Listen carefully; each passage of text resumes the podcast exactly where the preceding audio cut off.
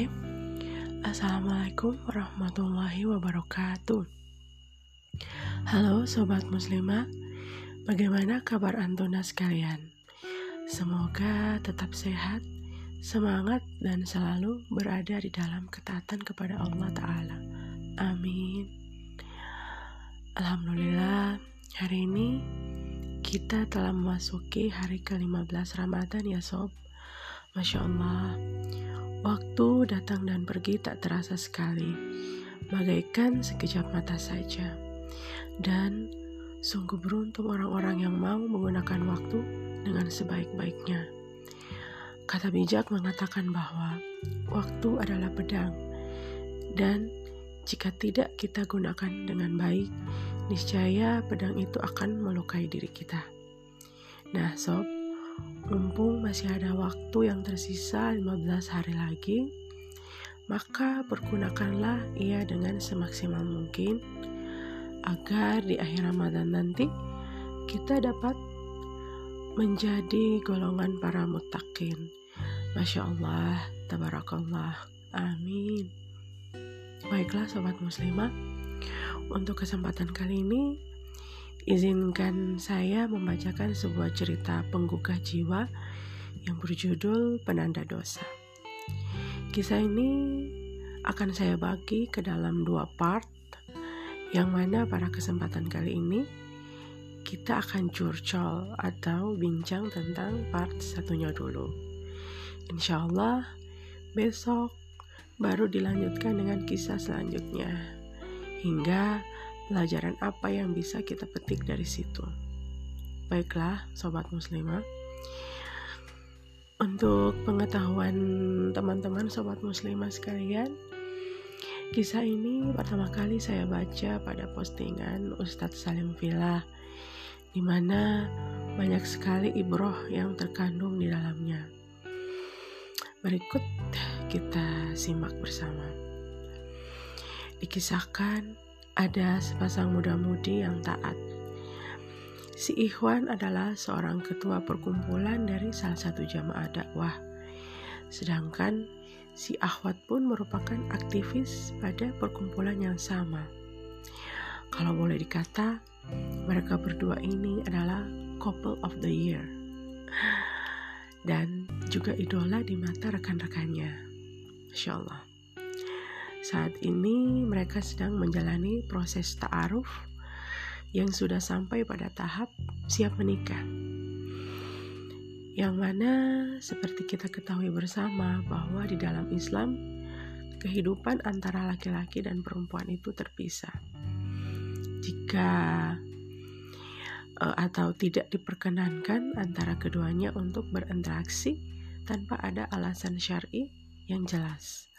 Nah, untuk mengetahui bagaimana tata cara berinteraksi di antara laki-laki dan perempuan dalam bermuamalah, sobat muslimah dapat belajar dari kitab Nidom Ijtimai bersama kelompok dakwah ideologis yang senantiasa menjadikan Islam sebagai standar dan juga patokan dalam segala kehidupannya. Maka untuk memulai sebuah hubungan serius di antara laki-laki dan perempuan dalam rangka melestarikan keturunan atau membangun sebuah rumah tangga yang tidak lain dan tidak bukan semuanya harus ditempuh dengan cara-cara yang telah ditetapkan di dalam syariat yaitu dengan ta'aruf. Jadi di sini sangat jelas ya, tidak ada hubungan apa pun sebelum akad. Baik, singkat cerita, kedua calon pasangan ini sedang menyiapkan segala sesuatu menjelang pernikahan mereka. Kemudian, pada hari yang telah ditentukan, mereka berdua ini hendak berangkat menuju lokasi rumah yang telah ditetapkan atau yang nantinya akan mereka tempati setelah berumah tangga. Nah, hari yang ditentukan akhirnya datang.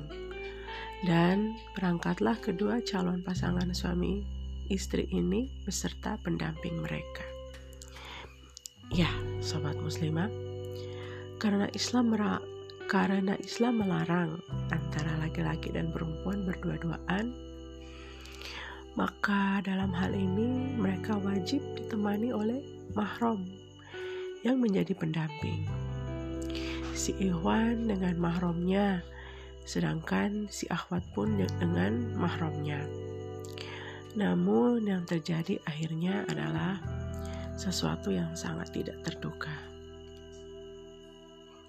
Mahram dari si akhwan membatalkan uh, maksud saya mahram dari si ikhwan membatalkan keberangkatan sebab ada kepentingan mendesak. Walhasil dalam kendaraan yang mereka tumpangi tinggal si ikhwan, kemudian si ahwat dan pendamping atau mahram dari si ahwat ini. Baiklah, untuk lebih mudah dipahami, saya namakan si ikhwan ini dengan sebutan Mas Andi. Kemudian ahwatnya kita sebut saja Andin. Sedangkan pendamping atau mahram dari Andin kita namakan Nita. Oke, sip. Lanjut. Kemudian mobil yang dikendarai Mas Andi sudah melaju kurang lebih satu jam. Sedangkan jarak tempuh yang akan mereka lalui sekitar dua jam. Kodurullah, pas di perempatan jalan menuju ke lokasi yang dituju, Tiba-tiba HP Nita berdering. Ternyata ada masalah keluarga yang sangat mendesak. Sehingga Nita harus turun dari kendaraannya Mas Andi untuk kemudian balik ke rumahnya. Nah, sekarang tinggallah Mas Andi dan Andin berdua saja di dalam mobil tersebut. Dipikirnya udah kepalang tanggung nih ya. Tinggal satu belokan lagi Akhirnya, Mas Andi tetap tidak bergeming untuk terus melanjutkan perjalanan. Ketika tiba di lokasi rumah tersebut, mereka berdua kemudian turun dari mobil. Saat itu tepat menunjukkan waktunya sholat duhur. Dengan sedikit kikuk, Andin meminta izin ke toilet rumah yang baru jadi itu untuk mengambil wudhu. Nah, dari sinilah muncul malapetaka itu. Baiklah sobat muslimah.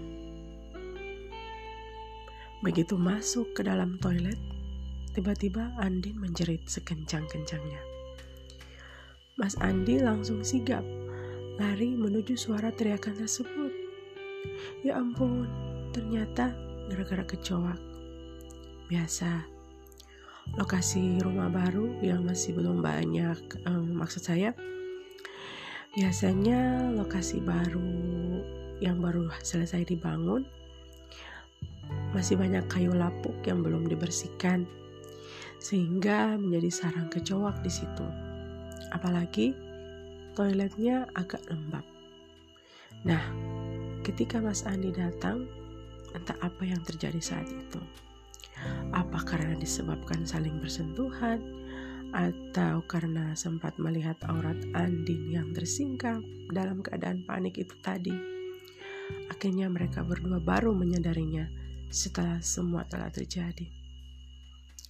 Habis sudah ikatan suci yang telah dibangun dengan ketaatan.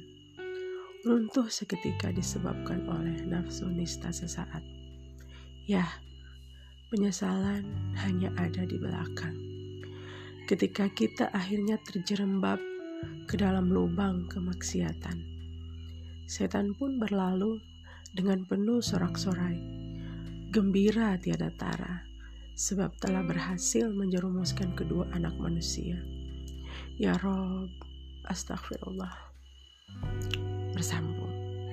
Nah, bagaimana nih teman-teman? Ngeri-ngeri sedap kan ceritanya?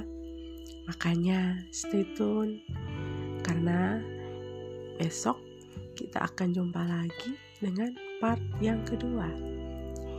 Oke, sekian dulu saya undur diri dari ruang dengar sobat-sobat sekalian.